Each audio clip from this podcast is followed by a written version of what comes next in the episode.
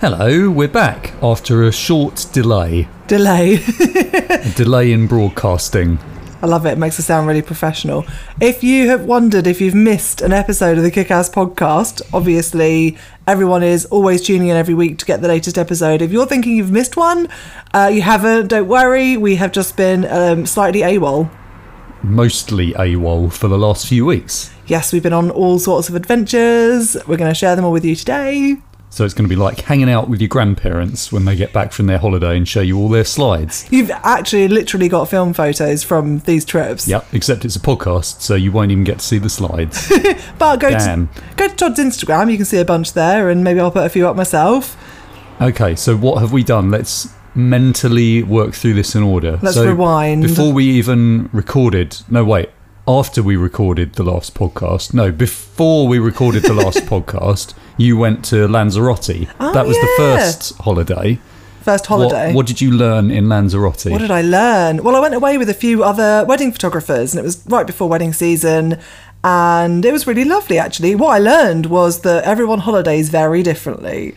All four of us wanted very different things from the holiday. Uh, however, I'm the bossiest, so I won. so this is all wedding photographers and all similar ages Yeah. and like similar life philosophies. yes, except 50% were mothers and 50% were not, which was quite interesting. So we had a uh, a burpee challenge, or no, it was a squat challenge, where if we talked, if they talked about their kids, they'd have to do squats. And what was my thing if I if I talked about something I had to do squats? Uh, I can't remember what my what my challenge was, what I was, uh, what my forfeit was. Um, but we each had a thing where we had to do squats if we talked about it, uh, which was quite nice, quite fun.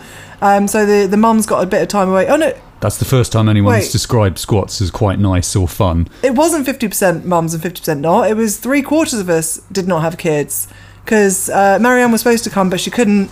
Um, she has a kid, but she's in our little holiday chat group, so it was like she was there. I am, I am literally remembering it as if Marianne was there. That's mad. That's the the modern era where you have WhatsApp chat groups, so it's like everyone is in the room all the time. It is. We shared everything with her because she was supposed to come. So we were sharing videos and photos with her the whole time because we wanted her to feel like she was there. We wanted to feel like she was there. Um, so yeah, we had yeah three of us were not parents, which meant um, we didn't worry about stuff back home. We didn't have to like book it around half term or anything. Um, and one of us was a parent, and so she had some nice time off from the kids, which was I think nice, but also a chance to miss them. I had some nice time off from you while you were there, Yeah. which was also nice. I missed Loki. I really missed Loki. I don't know if you can hear him wailing in the background of this podcast, by the way. He has not shut up the entire time we've been recording. Loki's got a new thing where he wants to go outside all the time, but we live in an upstairs flat, so he can only have escorted visits outside. He's been fine with it up until now. He's been absolutely fine. Doesn't even acknowledge the front door. Now all he does is cry at the front door. So I actually put him on a little harness and I walk him around our street. He didn't go out for a long time, so I think he forgot, didn't he, the joys of going outside. Yeah. And now he's rediscovered it. Well, he's now discovered there's a post right outside our house where the neighbour's dog likes to do its daily wee. So he rubs himself up against this post. It's been like the nicest run of weather here in the south, hasn't it? It's Yeah. been sunny for like a month, so I think that's why he wants to go out again all of a sudden. All the smells are out there. It's lovely for him. Now, speaking of sunshine, Lanzarote was like desert, wasn't it? It was not even desert. It was like being on the moon. Um, I didn't expect it. There's no earth. There's no mud. There's no growth. No foliage. Nothing. Like they've got some cacti, um, a couple of like palm trees, but otherwise there's just no trees. There's no bushes. There's no. There's some like flowers, but people have to actively work hard to grow them. Um, the land was all lava, like all dry lava. So it's really current painful. lava. Not current lava. We didn't went swimming in red hot lava. Um, it was old ro- lava rock, and it was absolutely mad. Like I couldn't believe the insane landscape. It's like being on the moon. So uh, Lanzarote is along from Tenerife, isn't it? Yeah, Tenerife is pretty lush though. So Like, they're they're all. Is it Gran Canary? Gran Canarias? you're so close. Gran Canaria is one of the islands, but they are the Canaries. The Canaries. that's it. That's amazing. I knew. I knew the the wheels of my geography brain were turning yeah, there. yeah, So Tenerife is more lush, isn't it? than yeah. Lanzarote. And so is Gran Canaria. Um, but apparently, Is that all of them? Is it three? no, there's there's there's more. There's also um, Fuerteventura. Apparently, that's even more barren than than Lanzarote. But we had a great time. So I'm in the sea and stuff, and uh, ate lots of great food. Uh, we came back and we all decided we wanted to lose five kilograms of weight. so we're now we've renamed our chat group from the Lanzarote chat group to the Race to Lose 5K. Was this group. related to the holiday or just a general like gentleman's agreement? We kind of did. So one of the girls was doing a couch to 5k, which I joined her on. Uh, me and one of the other girls were doing little uh, sort of strength workouts in the mornings. Um, and we all kind of one of them dragged her heels and did not want to do any of the exercise at all. It's quite funny. So all of us now are competing um, to lose weight, basically, which Cool. is is quite a challenge, quite fun. It's been a few. It's been a couple of months. And we're How's still, that going? Yeah, up and down, up and down. Did we talk about this in the last podcast already? Yes, actually, I think I was trying to lose weight. So we've um, actually gone back in time here. Yeah, and so since we talked about it, we've actually in the Kick-Ass Photographers membership had a coach and nutritionist in um, for a little Q and A, and we all quizzed him on things like how do we hydrate properly for a wedding, how do we not have the wedding hangover, what do we eat during a wedding day to not feel tired and sluggish, what do we eat during the day to not feel tired in the afternoon of editing, all that sort of stuff, um, and it was brilliant. I got some real life changing advice from that. Uh, so quite enjoyed that. I've also signed up to. I don't know if I've mentioned on this podcast, but uh, one of our other members during a uh, one of our Monday morning Zooms was chatting about how she joined this thing called Zoe, which is a uh, personalised nutritional health whatever plan. Uh, basically, you send a pot of poo, you do a little blood. I'm in. Yeah, very exciting. You do a blood test thing. You eat a special muffin, and I think it might even be a blue muffin. They've got a thing about a blue muffin where basically you look at your poo when it becomes blue. That's how quick it's going through. Cool. I just did a poem, by the way. Did you notice that? Hmm. You look at your poo when it goes blue, then it's gone through. uh, It's so yeah, almost worth just buying your own food dyes to try that with foods, isn't it? it's well worth doing. See right? how quickly everything gets through there. There's a blue muffin recipe on their website. Um, so I've signed up to that. And I'm really interested because it's it's not just like oh yeah this is your BMI therefore eat this or that like it's they literally look at your blood sugar and your poo and all that sort of stuff and they give you a special muffin to, to eat and they look at your blood sugar as a result. and Uh, it's like super signed up at the moment, isn't it? Oversubscribed. Oh yeah, so the test isn't going to come till August, and we're now in um, June. Um, so I can't wait to find out what I can and can't eat for me. Like for some people, you can eat bananas and some can't because it like spikes your blood sugar. Some tomatoes are good, some are bad. Like it's it's really interesting. So I'm really looking forward to that. I've also changed my diet massively as a result of this whole Zoe thing. So I've listened to their podcast religiously. I'm loving it. yeah, the podcast is very good. It's much better than ours. So if anyone's bored of our podcast at this point, just go on to the Zoe one. Search for Zoe on Spotify or your favourite streaming thing, and uh, learn about some actually interesting stuff. Instead of two photographers just waffling on. Waffling on. Talking of waffles and food. It's our it's our current uh, car podcast addiction, isn't it? A nice Zoe podcast. A Zoe podcast. I'm also starting to listen to Diary of a CEO, um, Spotify, uh, uh, sorry, podcast uh, in the car, and that's been a bit scary because they go quite in depth on things like AI. Um, and the last one I listened to, uh, basically AI is going to take over the world. It's worse than, it's a bigger crisis than global warming and COVID put together. Anyway, moving quickly on because we already went on about AI on this podcast before, I think, for quite a while. Um, so let's, let's move on from talking about the end of the world. we as have we a know lot, we have a lot of holidays and breaks to get through here.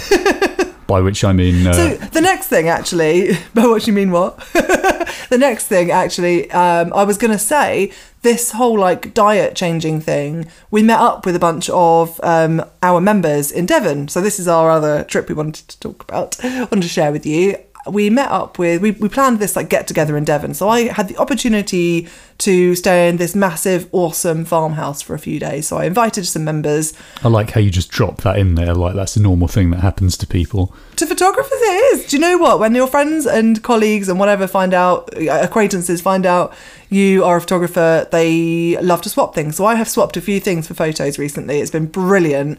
Um, and one of them was this farmhouse. So they wanted photos for their Airbnb. And I got a free stay, so it was brilliant. And so yeah, we got the members along because it was a massive house of many, many bedrooms.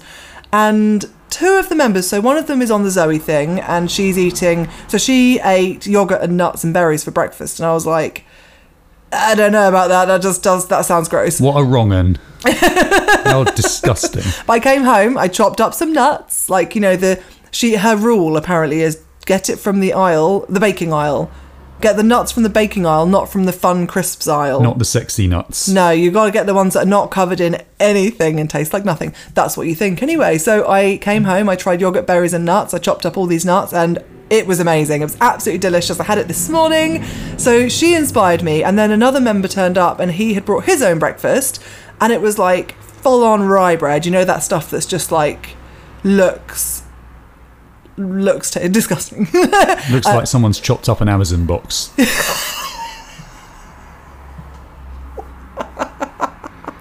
I mean, it's accurate. Probably tastes similar. So he spread avocado and hummus on it and had a couple of boiled eggs.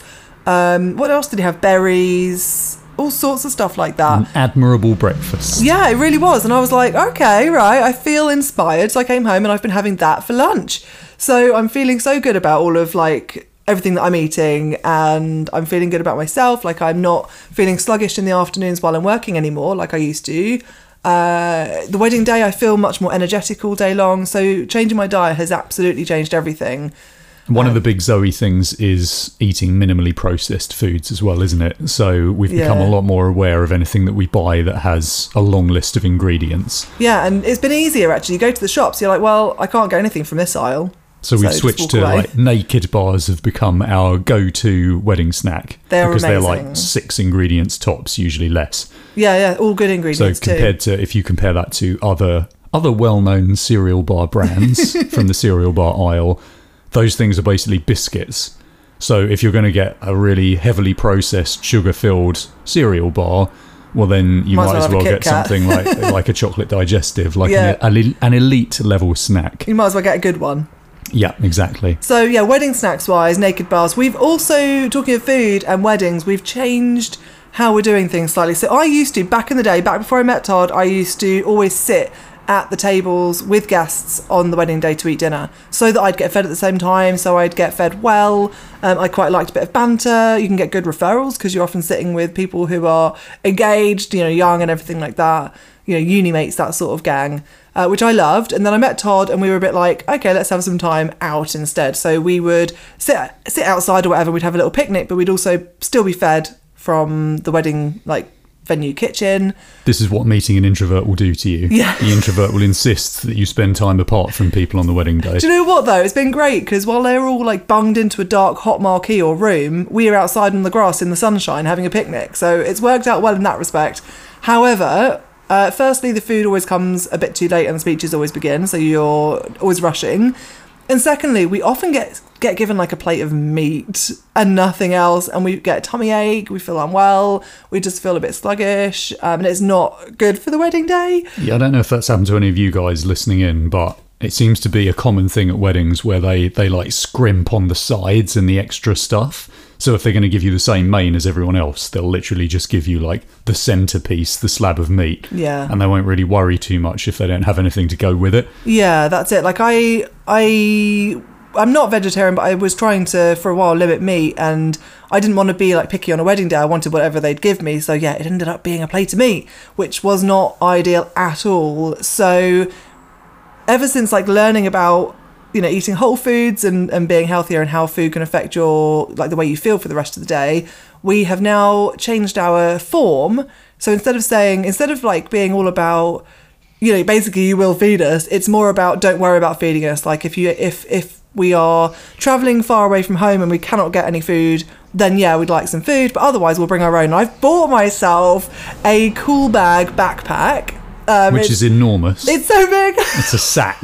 it's like a Santa's sack for food. classic internet shopping. It's massive, but it's from Passenger, who I love. Um, this was also inspired, I think, by the same person who had the um, the Zoe diet on the Devon trip. One of our members, she had um, a similar bag from Passenger. and It was all colourful, and I loved it.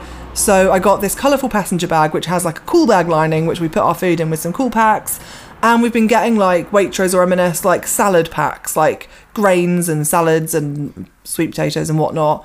Uh, and just having that when we want, which Things is that we don't have to think about too much on the day. Because you don't really want to have to like assemble and put together this big fancy lunch, do you, on a wedding day? Yeah, You exactly. just want to you want to not think about it as much as possible. Pre-packaged. We've also had a genius idea of because the the wedding for the kids anyway. I didn't realize it was for the kids, but I took one and they were serving squash, and I was like, "This is what I need right now, a, like a, a good glass of cold squash instead of water on a wedding day."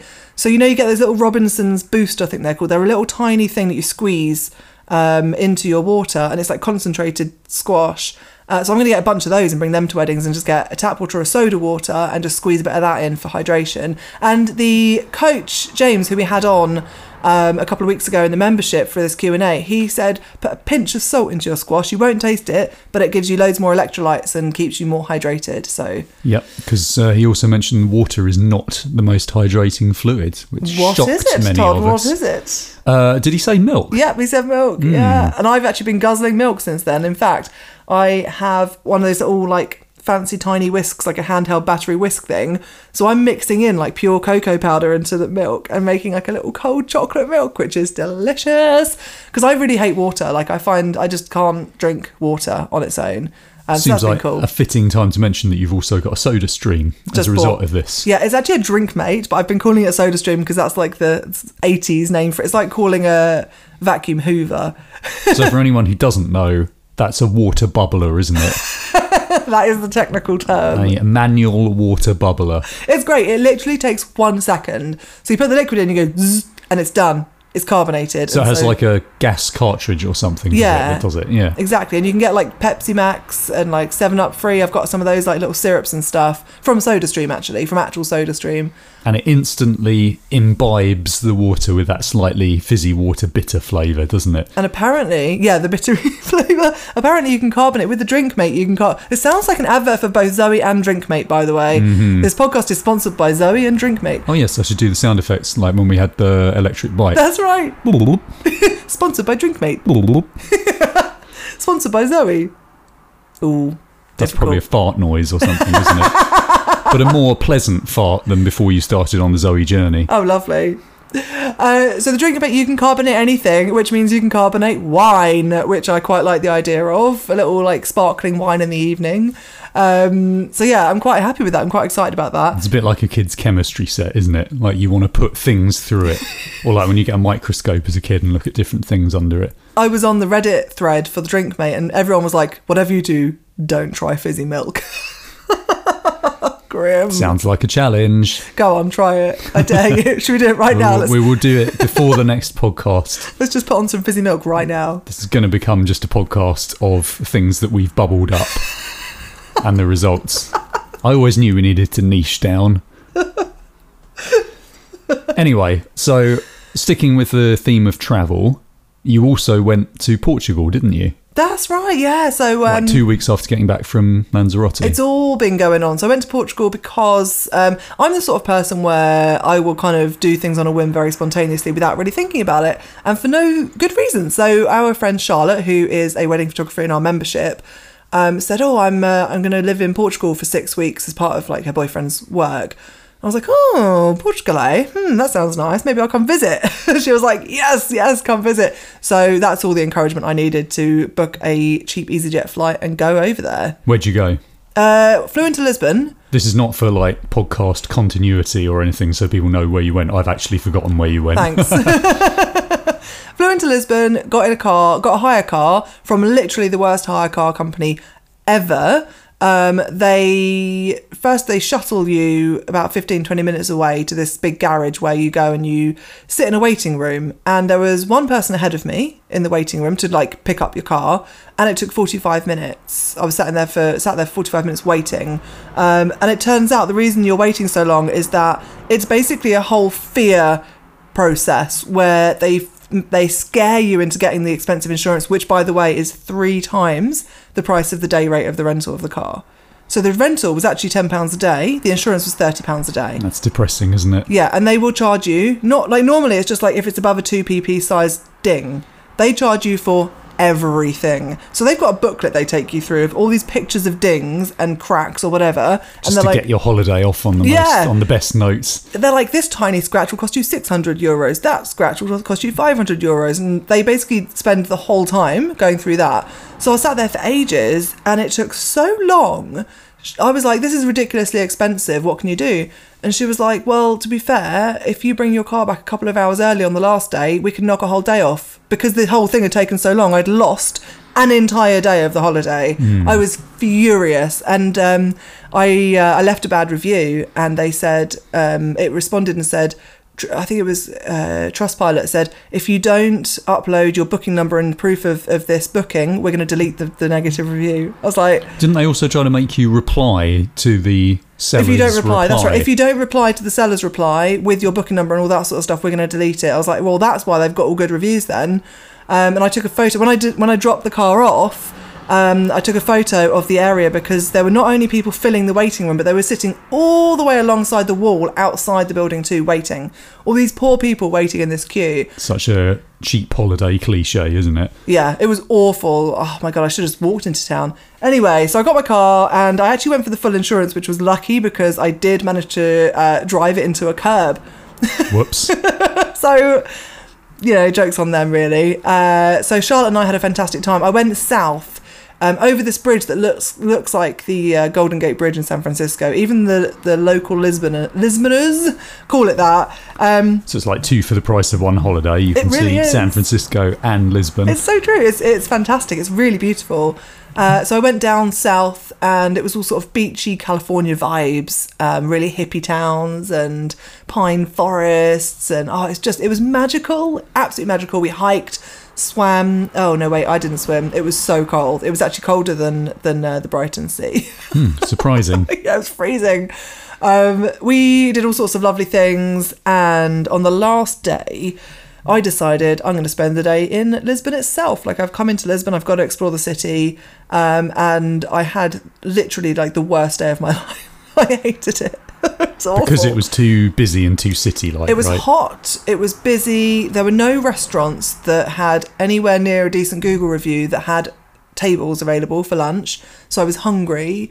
Um, I was I was carrying all my luggage, which was, which was just one bag of stuff, but it was still you know a heavy bag on my back. I was hot. There were just crowds absolutely everywhere. Everyone's trying to t- sell you something. Lisbon is also steps everywhere, like going up steps like the entire time in the heat of the day. Everyone's trying to see the same famous view or famous tourist spot. What's Uh, that? Just views, views Oh, of right, things. yeah. Yeah. really, just views No one particular one then. I gave up pretty quickly on it all. So I messaged Charlotte and I was like, Charlotte, what do I do? Where do I go? I hate it. And she was like, go to Belém. Um, so I got an Uber uh, and um, they, are cheap in Is this a, a different town or or a suburb? Belém is like a suburb of Lisbon, yeah. Um, there's like a famous tower or something you can see there. So I got in this Uber. They're they're well cheap. Um, and I got I got a lift to Belém, which was a lot calmer, but I got out of the cab and I still wanted to go for lunch. So I was like, right, I'll go to one of the trucks on the riverfront and I'll sit on a lawn. Um, and there were no trucks and lawns near each other, so I had to walk for ages in the hot sun, which was all it was concrete absolutely everywhere in a hot sun. Uh, finally found a food truck and I sat down. And one guy was like, said to the owner, "We've been waiting an hour. Where's our food?" I was like, "Okay, I'm out." so I left. Carried on walking. Carried on walking. Found some scooters you can hire. So I was like, "Great, I'll hire this scooter, this electric scooter, and I'll scoot my way along the river till I find somewhere to sit down and eat some food." Um, and it turns out there is nowhere to go, and you have to go over this bridge over like a six lane highway to get to anywhere else that has food. And I couldn't Damn. find I couldn't find a way over. There wasn't steps, so I was like, oh, for God's sake, like this isn't working out for me at all. One of those days. One of those days, it just carried on like that, and then, in true, as as Todd calls it, luck of the puma, he calls it.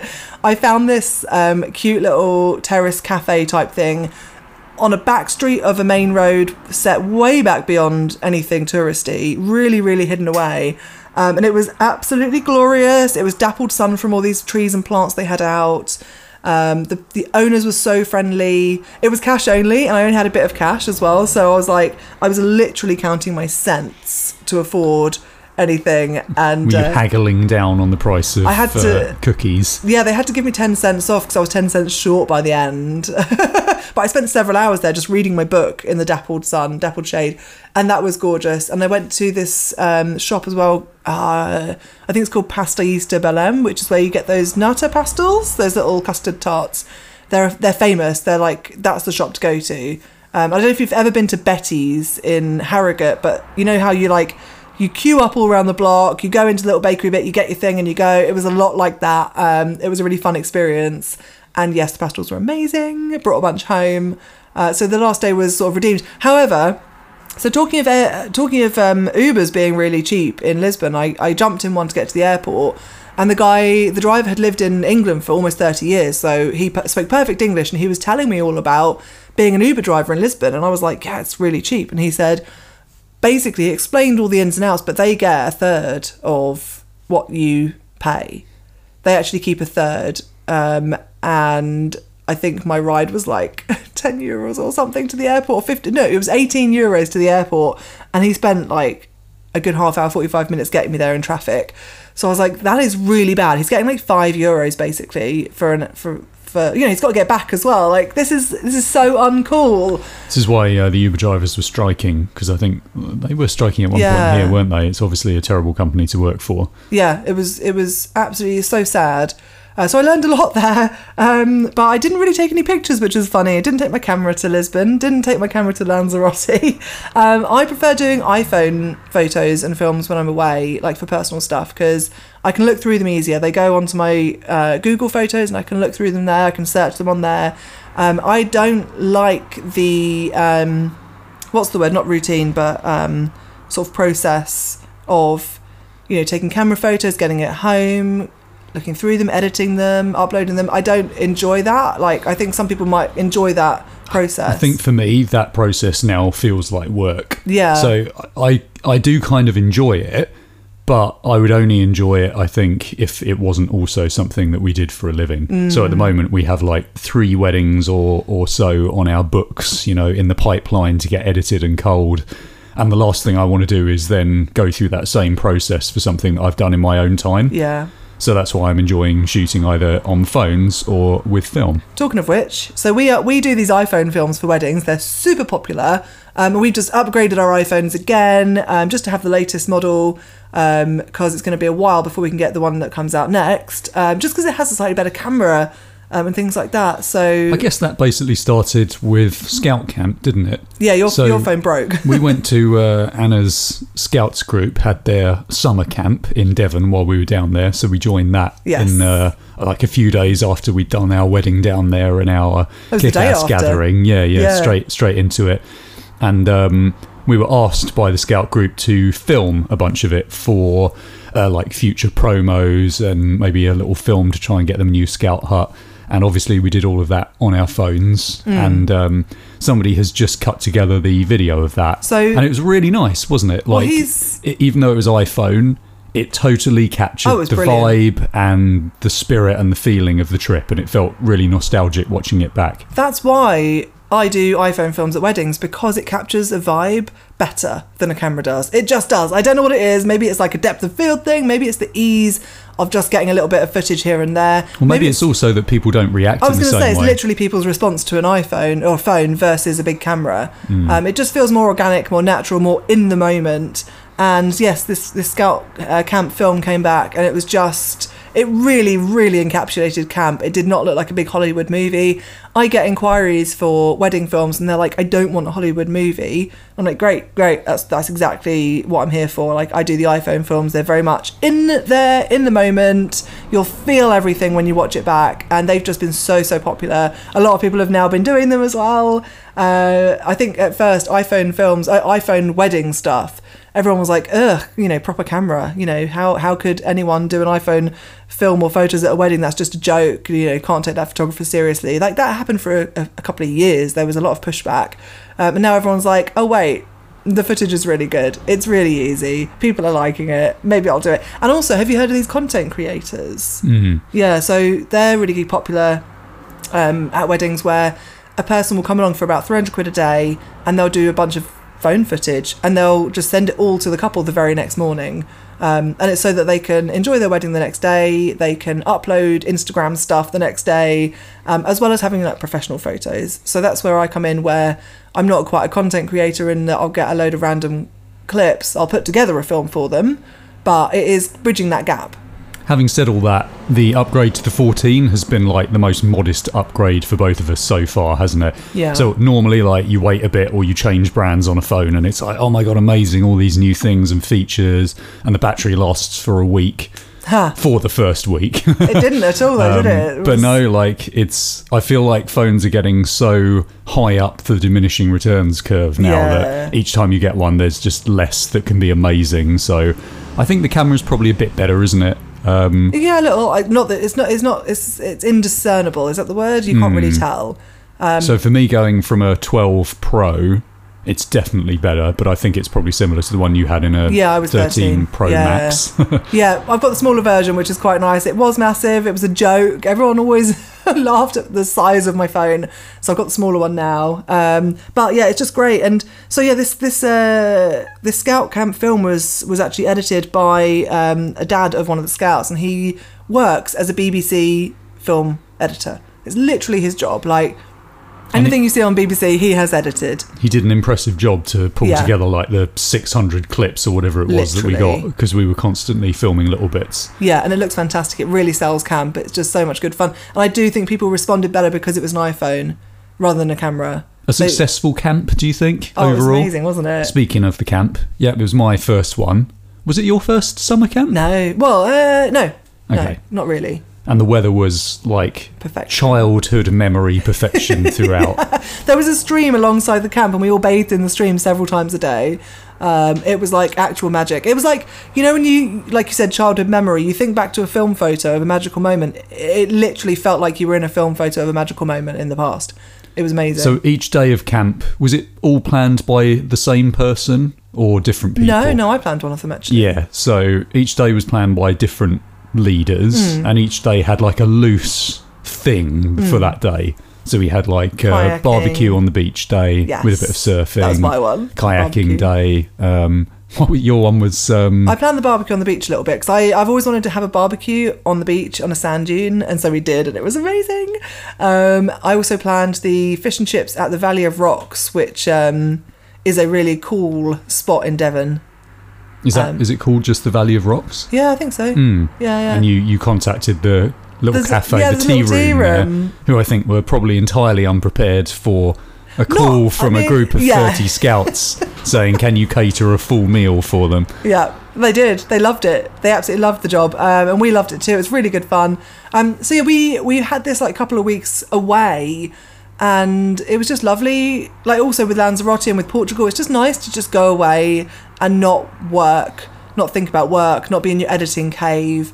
And I feel like when you come back, it makes you feel like grateful for everything, and you, you kind of want to get on with work a bit more. So there are a lot of people who we've talked about this with with with our peers, like there are photographers who feel guilty not working all the time, who feel guilty like you wake up one day and you just don't feel like it. You know, you just you wake up and you're like, I am not in that space to to work right now, but they push through because they feel they have to. I say take the day off, go for a walk, go for a bike ride, have a picnic, like work with with your mood because you're not going to be productive if you're feeling like that. It's a very tough balance to strike, though, isn't it? Like, I think for all those of us who have had office jobs or day jobs, the thing that gets to you the most is the repetition that, hmm. y- you know, five days a week or whatever, you have to get up at a similar time and go in, and regardless of how you're feeling, you have to do that. And I feel like that's probably really bad for everyone's mental health. You know, that you have to override what you're feeling inside hmm. in order to go and do the job.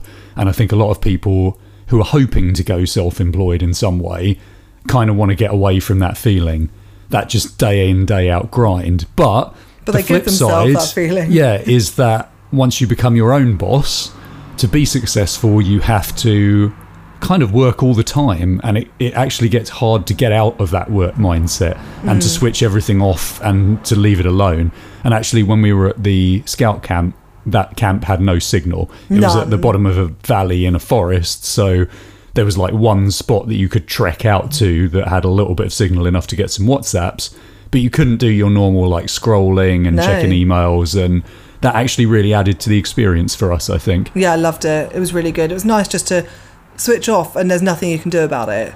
I, Um, for one, I really found that I didn't miss scrolling. Hmm. So, looking through Facebook feeds, looking through Instagram feeds, I didn't really think about that once when we were there. No. I must say, it's something that I'll do maybe when I'm bored, or even maybe to unwind at home, which is a terrible way of unwinding. But it, yeah, you just realise, or I realised when I didn't have that in front of me. I didn't think about it all week until we got back here. Do you know what? Talking about that, that's interesting. You should bring that up because I listened to a podcast where, again, Steven Bartlett, Diary of a CEO, uh, interviewed a guy about um, our sort of attention spans lately, and he said um, it's it's sort of down to habit and control. And if you are getting distracted by your phone, and like you know you're supposed to be doing work but you're getting distracted by by scrolling by notifications by emails by whatever. Then instead of go instead of giving in to that distraction tell yourself either you know I'll look at that in 10 minutes. I will do some scrolling in 10 minutes or be purposeful and tell yourself I want to scroll. That is what I plan to do for the next 10 minutes or whatever. I plan to scroll so then you sit there scrolling for those 10 minutes or whatever and you think you don't feel guilty because you you you're in control. You plan to do that. That was intentional. So if you're unintentionally scrolling because you're trying to distract yourself from doing work, stop that. Like do that later on purpose. Give yourself time to do it. Also, I thought there was a really interesting point that he made, a really good idea that he had where he said to schedule in worrying which was fascinating. Like instead of like worrying about this and that all day long and getting distracted from your work, schedule in a worry. like so this afternoon for half an hour I'm going to worry about stuff. And then often by the time that comes around you're like I'm not so worried about this or that anymore.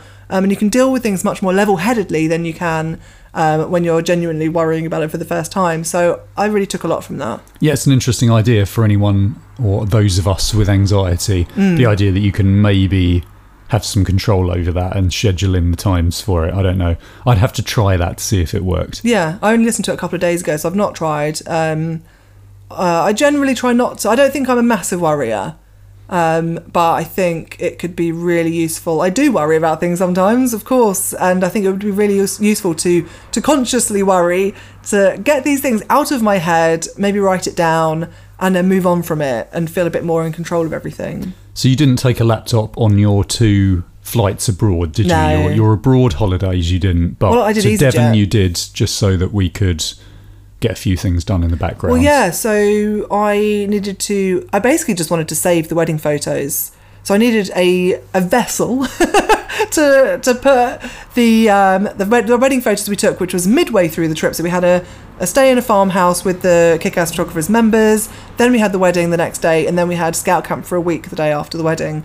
Um, so I thought I don't want it just to be on the SD cards. I want it on a hard drive. I know you can get those like. Uh, what are they called? Little color space, I think they're called, or something. A little device you can plug your SD cards in that is like a little hard drive, but I've got a really ancient one. Really ancient. Don't trust it at all. Um, and the battery doesn't last anything anytime. So I just brought my little tiny um, laptop and just plugged in a hard drive and just backed up the photos because oh I can't deal with that worry. Like also because we were camping, we had nowhere indoors to keep our cameras, our SD cards, our hard drive, or anything like that. So obviously damp is an issue. I was worrying about that, so I brought some. I call them damp suckers. I don't know what they're called, but they're like small pillows that are meant for the car, and they just take damp away. So I put one in my camera bag. Big bag of damp crystals, I guess. That's it, So, yeah. if anyone listening to this is planning on camping or, I don't know, sleeping out in some way with camera gear or laptops, hit up Amazon and look for those because those are Amazon really good. or just anywhere that sells them. It's going to be Amazon, isn't it? uh, so also on that topic, I once shot a um, a wedding in I think it was in Greece, and I shot the hen do as well. So they basically put me up in a room in the same house as all of the girls, which was lovely. And the hen do was there, so I was there. I took some photos of the hen do, got to know everyone. It was fantastic. But the room they put me in was like the pool room.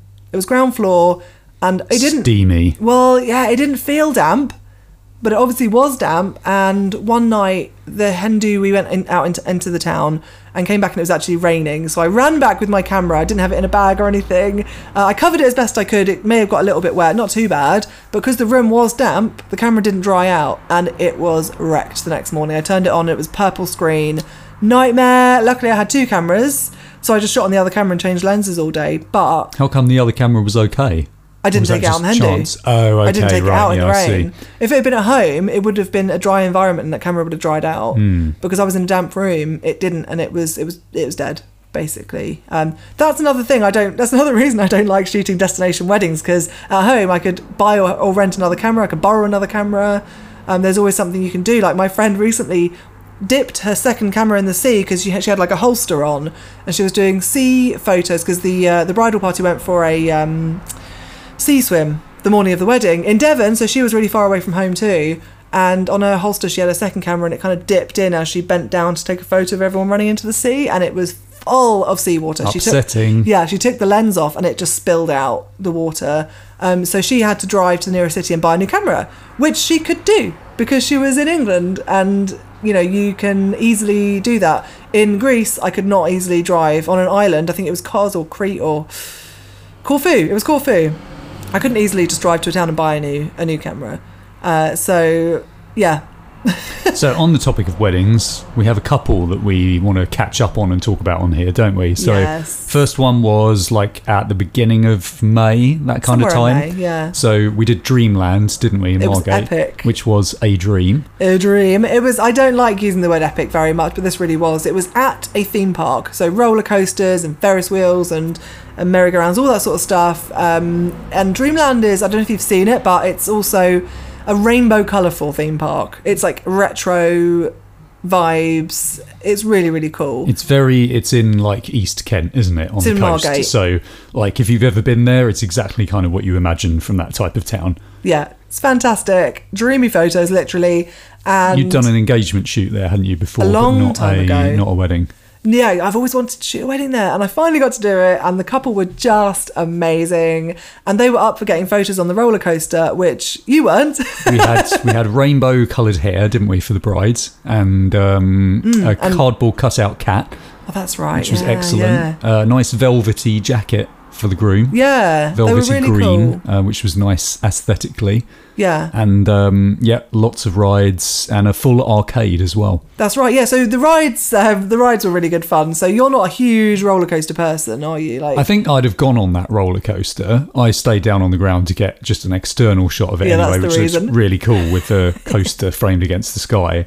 Um, but I don't know if I'd have been brave enough to do what you did, which was face backwards to get their reactions to the roller coaster. It was that sounds like a neck snapper to me. It, it hurt my wrist a lot actually because I was holding my camera so tightly at an awkward angle that it really hurt my wrist. which you had to negotiate, didn't you, with the kids I had to who, beg him to let me on the rides? yeah, to beg him to let me on. I was stupid. I should have taken your camera, which has a neck strap. I should Like- have just tied that around my like neck. I'd have just agreed to that. I'm assuming here. I didn't have a neck strap or any sort of strap on my camera, um, but it wasn't an upside down one. It was like a little wooden coaster, and I will say this: I'm not I'm not a gearhead. I don't talk about cameras, but that Sony with its focus tracking nailed every shot. Like I was barely looking. I just held the camera backwards and just went for it with a super Yeah. wide lens, and it nailed it. very cool shots of like the theme park in the background because you're obviously at a height and their their screaming faces. Yeah, screaming with in joy air. in the foreground So I um I planned it out in advance a little bit. I saw that the carriages are set out in such a way that every like sort of row of carriages, I guess, had a little gap. So I said I want to sit in the back seat of one row of car not row, you know, length of carriages, and I want the couple to sit at the front seat of the one behind. So I had a bit of a gap and there weren't any seat backs in the way. Um, so I had to ask the staff about that. So they sort of shut off those ones so no one else would t- go and sit on them. Um, so I got the perfect seats. I really thought about this to, to get the good photos. Um, and likewise, when we did the, what's this thing called where you're in a the ferris wheel, Ferris wheel. So I watched this Ferris wheel go round and I was like, I want to be above the couple as we're coming down because from that angle, I'd have the word Dreamland in the background, massive, massive letters. I'd have their wedding guests who were in a bar back at the in, in the theme park. I'd have them in the photo. I'd have the whole theme park in the photo. If I was above them when they were in their in their little carriage facing the other direction, it would be high rises and just streets behind. It was not as exciting. So I really had to think this through because it meant the way that the the, the Ferris wheel was going round, they had to get on first. So I'd be below them as it started going round.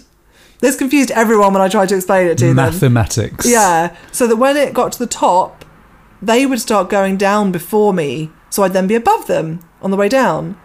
And actually, perfectly, they for some reason stopped the ride when I was at the very, very top, and my couple were just below. Oh, you So I- didn't negotiate that? No. Oh, I assume that was planned.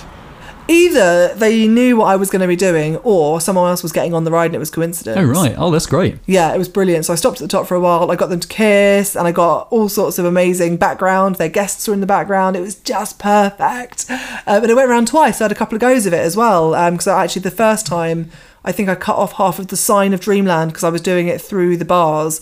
Second time, I went over the bars and got the whole thing in, so I got a second shot at that, literally. Um, yeah, shooting at a theme park is a whole new logistical nightmare because you have to work out where to be um, and you don't have long to do it. My big takeaway from watching you organise that was that you can, as a photographer, have quite a big role in the wedding in terms of directing it and planning it. So Yeah. often with documentary photography, there's kind of this idea that we're just going to be following the action around and that we're going to be chasing up what's going on. Hmm. But although you were photographing the action, you had quite a proactive role Yeah, in absolutely. shaping what times they did certain things, or as you just described, you know, where you were relative to where they are on the rides and stuff. So you were quite hands on with it, and I think that really benefited the end results. Talking of which, um, a topic that's come up recently and something we've actually we've changed a little bit of our business and the way we're working. Um, I've gone into a lot of detail about this in a in a post in the membership. Uh, but basically, we're changing the way we're, we're, running our wedding photography business. Um, we want to shoot more short coverage. Um, we love anything, you know, two to four, maybe even six hours. Great, love it. We discussed it with our members, and some of them said they like to be more emotionally involved, and also they like um, the sort of documentary aspect that comes with a longer day. Whereas if you do just a couple of hours, it's not so documentary. You kind of do a group, few group photos, you do some portraits, and that's almost all you have time for. Um, Is so this a roundabout way of saying that we're old and we can't do long days getting anymore? tired so quickly. Didn't you get up the other day from like sitting down or something and everything creaked? everything cracked everything um, so yeah i would rather do shorter coverage i'd rather do more weddings at short coverage so um, yeah talking about how we have a say in in um, in how we do things this is a whole other way of, of shooting really doing short coverage and i love it and we've talked about it with our members a lot of them also love this new way of working uh, where you're doing a bit more portraity stuff, but you're doing shorter coverage. Um, one of our members has actually managed to book back-to-back weddings at the same town hall, ten minutes from his house. So he is literally doing one wedding, coming out, doing confetti, and then going straight into another couple's wedding because they were booking him for like an hour or two. Which is great. Like, it's great if you can do that if you're near a town hall. So, yeah, well, I have gone into a lot of detail about how we've gone about this um, in the membership. If you want to join, little uh, cheeky plug, join the membership. You can find out how we did this. But Pluggity plug. Yes, because inquiries for everyone have gone down, and I looked at why and what we can do about it, and I did something about it, and it worked, and we're getting loads of um, short coverage bookings now. Easy, easy bookings as well, and absolute idle clients, more idle clients than before, um, because uh, they value us more. It's an interesting moment to talk about that because I did find that Dreamland wedding very full on. It was a very intense day just because there was. So much going on, and um, because they had uh, access to the arcade there in the evening as well. Yeah, there was a lot Like normally, you might have some lawn games or something in the afternoon, but the action was full on and people were very spread out. So personally, I found that quite physically and mentally demanding as a day. I think we did ten hours that day.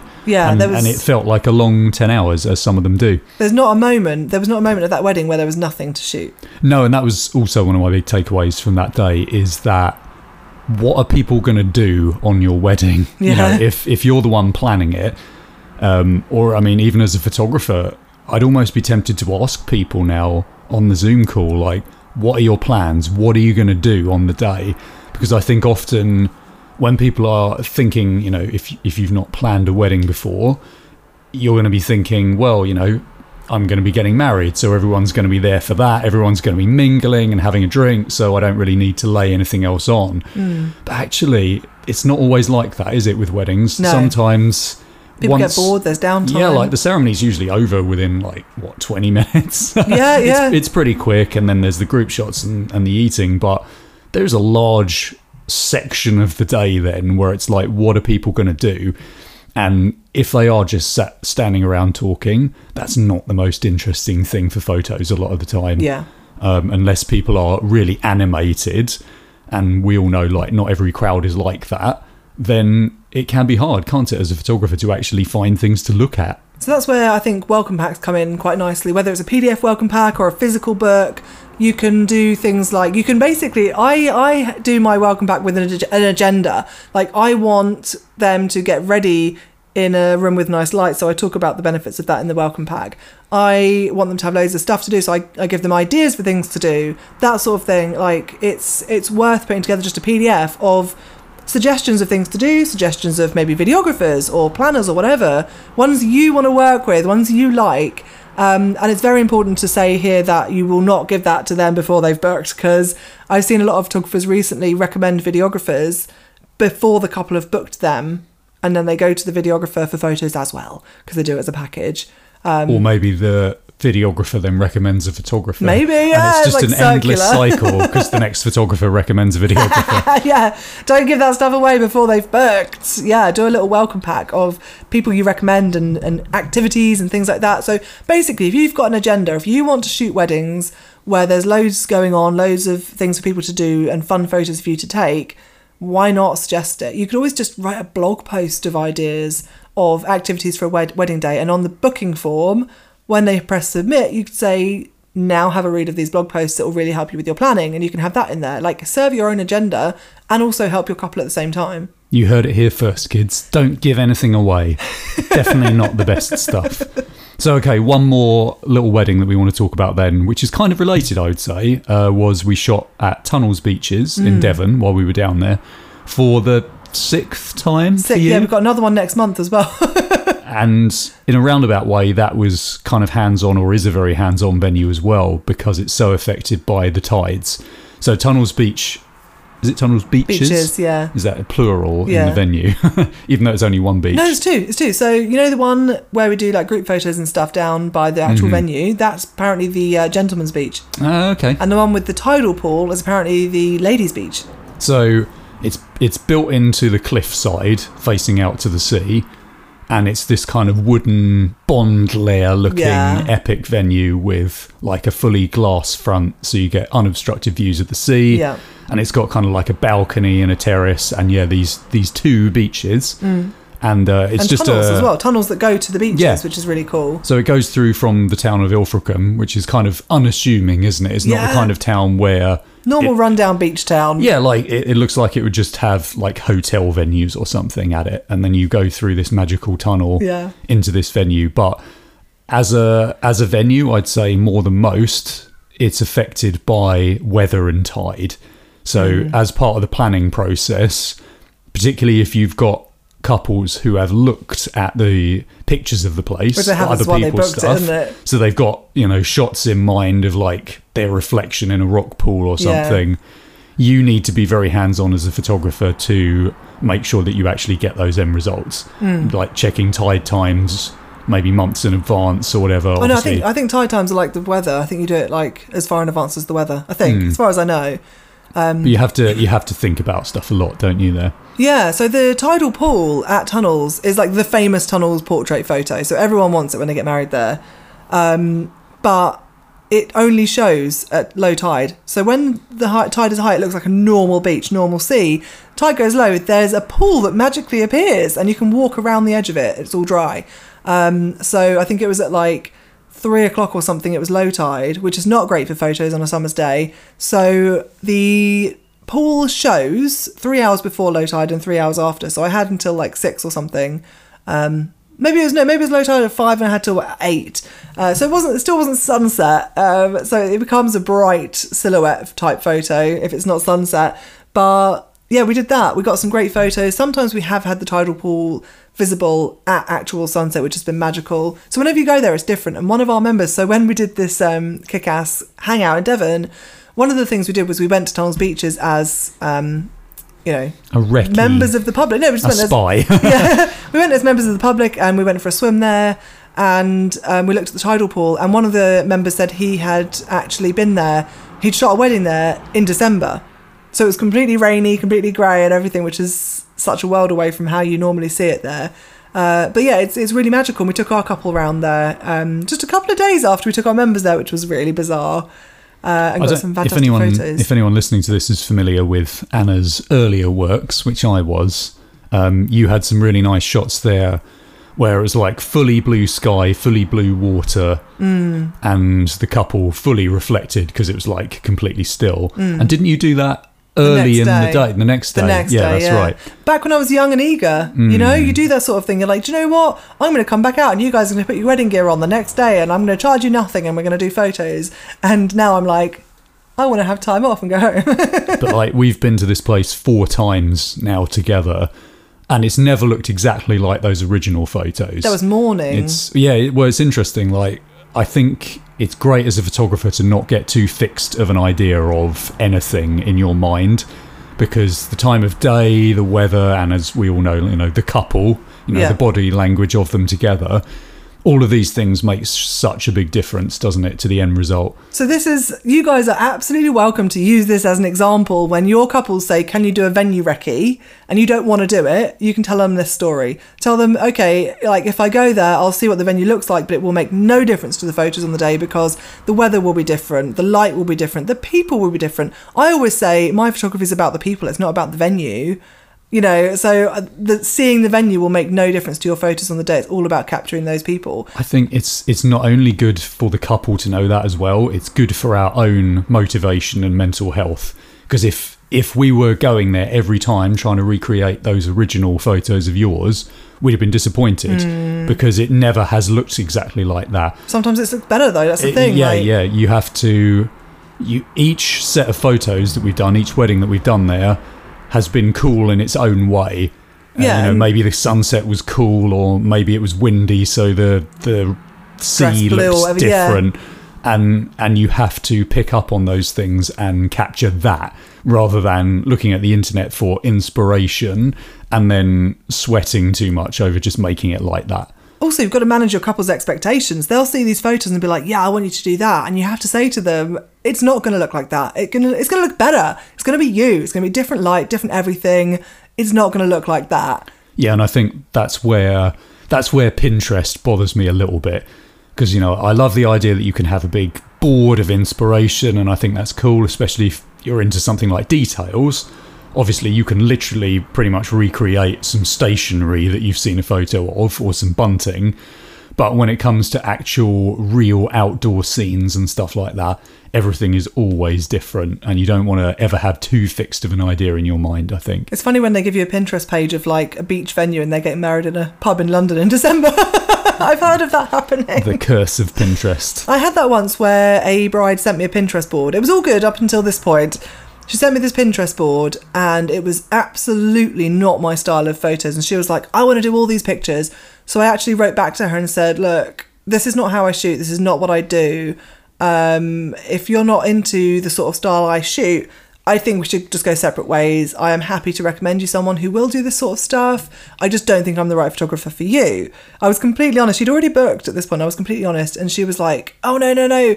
No, forget about it. Don't look at the Pinterest. I'm not interested in that. I really want you. I really love your work. So that really went well for me to just be completely honest with her. Um, I, I, th- I think that's a good lesson in being assertive. Yeah. Because often types of anxiety revolve around not asserting yourself. So if you hadn't said, if you hadn't sent that email, if you'd been nervous about offending her, then you'd have been the one sweating it. And you'd have been posting in our own membership, you know, before the wedding saying, oh, well, you know, I've got this bride who's got given me this huge Pinterest board full of very fixed ideas and now I'm sweating it because I don't know if I'm going to be able to pull this off, that's so true. then you'd be the one full of nerves. Yeah. Whereas obviously you decided to be assertive about it and just be honest. And I think that is something that is within all of us. We can all be more assertive if we try. And I think that's a really good thing to experiment with. Like, if somebody sent you an email like that where you feel a bit uncomfortable, just try sending something back and see how they react. And you can learn a lot about them by seeing how they respond. Yeah, it's it makes it makes your life so much easier as well, doesn't it? We actually a very small example of this was during the Tunnels Beaches wedding. Right before speeches, the bride said to me, um, "Oh, uh, during the speeches, I really want some of those photos where everyone's like doing cheers with their glasses and like the sunset is reflecting, like showing through their glasses, and it's almost like a silhouette through the glasses." And I was like, "Oh my goodness," because it wasn't it wasn't sunset, so it wasn't orange glowy light or anything, and the whole way through the speeches, that is all I could think about. I am sure I did a great as great a job as I would have done, as good a job as I would have done if I hadn't had that that on my mind. But it was on my mind, and every time they were about to, I was waiting for the cheers. So I was trying to be in the right position. So I wasn't actually putting myself in a position that I wanted to be in. I was staying in a position ready for the cheers, um, knowing where people would put their glasses. But then we had like three speeches. So on the first speech, I learned that they were all doing a "Will you please stand and raise your glass?" So I was like, "No, I'm not prepared for the standing," because standing is just a bunch of bodies, then not glasses in the air. They put it in front of their face, whereas if they're sitting, they're raising it above their head. So every time they stood to do it, I was like, "This is not good." I was really panicking through the speeches. And then all the speeches ended, and I was like, I don't think I've nailed it. This one photo the bride asked for. So, this couple that was sitting in the spot where I'd been waiting for them to do a cheers, I said to them, Can you guys just do a quick cheers for me? Um, and they did. They did a cheers. I got the photo. It looked gorgeous, and I was happy. But it's it's those little moments on a wedding day that really give you anxiety when you think I've promised them something or they've asked for something and I haven't said no, and now I've actually got to do it. And it, it doesn't even matter. It's not like you know, oh, get a picture of my mum. Of course, I'm going to do that. It doesn't. It, that matters. But like a picture of people cheering, it doesn't even matter. And yet you put all this importance on it. It creates so much anxiety in you. Yeah, and it makes you preoccupied, which means you're not fully in the moment of watching the other things that are going on. Exactly. And I do think like one of the best, most important things with photography, wedding photography in particular, is to just be present. Yeah. To So like work through that anxiety over expectations and everything else, so that you're actually seeing the things that are going on in front of you for what they are. I should have said to this bride, I love that idea. I love that sort of photo. I'll do my best. I'm not sure the light is like low enough to get a sunset vibe of it, and I may not be able to get it because I can't predict what people will do, but I'll try. I should have said that. All I said was, great, yeah, love it, I'll do it. Because everyone was all around me at the time. It was about to start. The, the speeches were about to start, and I just said yes. Um, I should have said, you know, I'll try, but I can't guarantee anything. Then later, so that wedding um, included one of the scariest moments of my wedding photography career, where we did um, sparklers at night with drunk guests in the tunnel.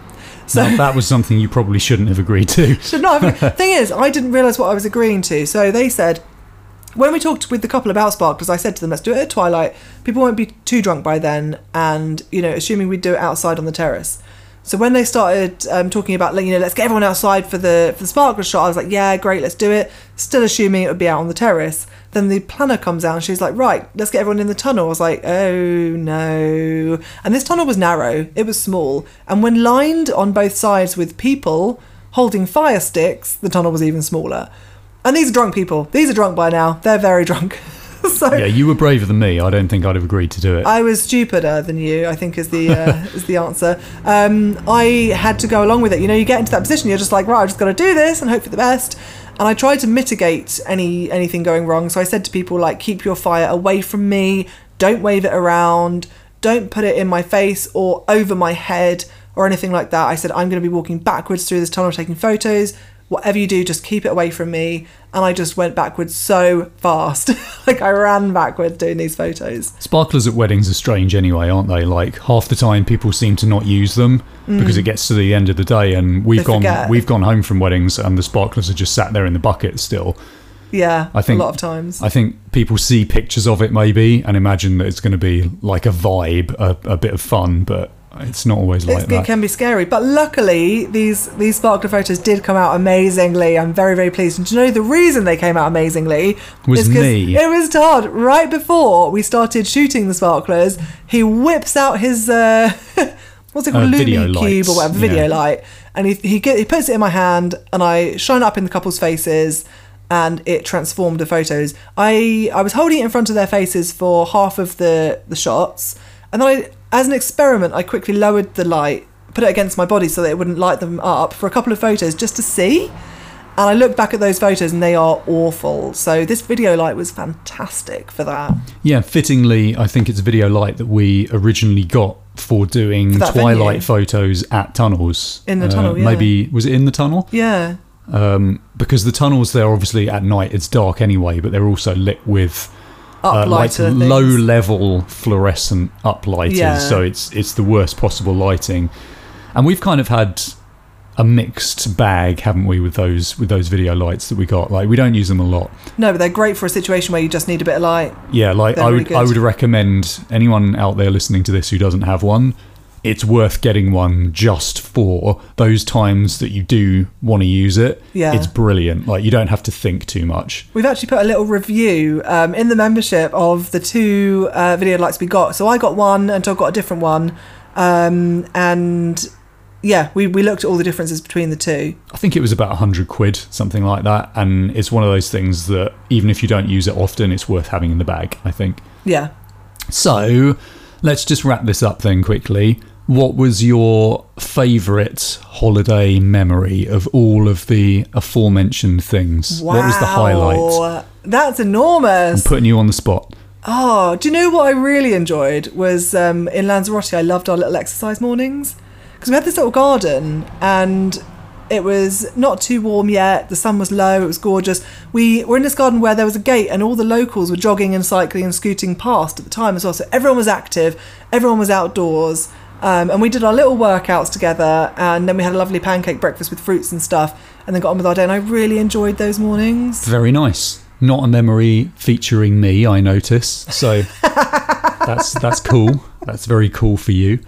I think um, my favourite part of Devon was Woolacombe Beach. I loved it. Like Woolacombe Beach has a vibe, doesn't it? It's not like anywhere else. Not during term a half term though. We went the week before half term with the members and it was pretty empty, but enough people for a vibe and it was brilliant. We went a few days later with scouts on half term and there wasn't an inch of spare sand space. It was heaving. It was Yeah. disgusting. Woolacombe is like the quintessential tourist town. Mm. It is its beach basically, and the shops there are not like the shops anywhere else. It's like Little surf shops surfing stuff. shops and fish and chip places. It's and really cool. The people there said that you know the town shuts down in November. Basically, that's that's it.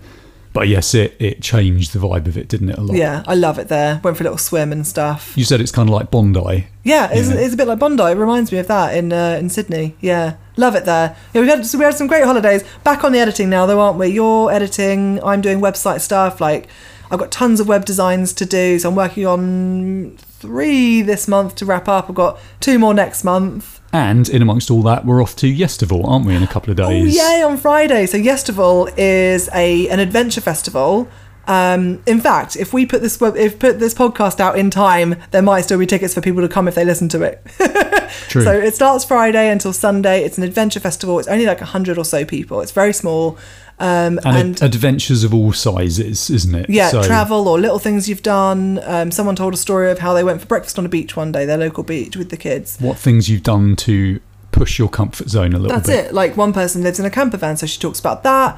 Um, one person kayaked from like London to Croatia, so she talked about that. And it's also instead of like band bands on stages, you've got tents and barns and buses where you go and listen to people's talks, and it's just so inspiring. And everyone's nice. We all eat together, so all the food is included. So you all get given your food. There's a little party in the barn. It's just lovely. Everyone's just in walking boots or wellies, and there's hay bales and stuff. And the atmosphere is just chilled, welcoming, relaxed. There's alpacas, by the way, and one is about to give birth, I think, again this year, like last year. Um, So we're the official photographers. we're the photographers of which you, Yestival. which you wangled somehow, didn't you? I know, I know. I'm so excited to, to do the photos officially for them. we we went last year and we had to leave like in the middle of a rainstorm, didn't we? Which Leave kind of the night before. broke your car halfway through, and we got that. COVID.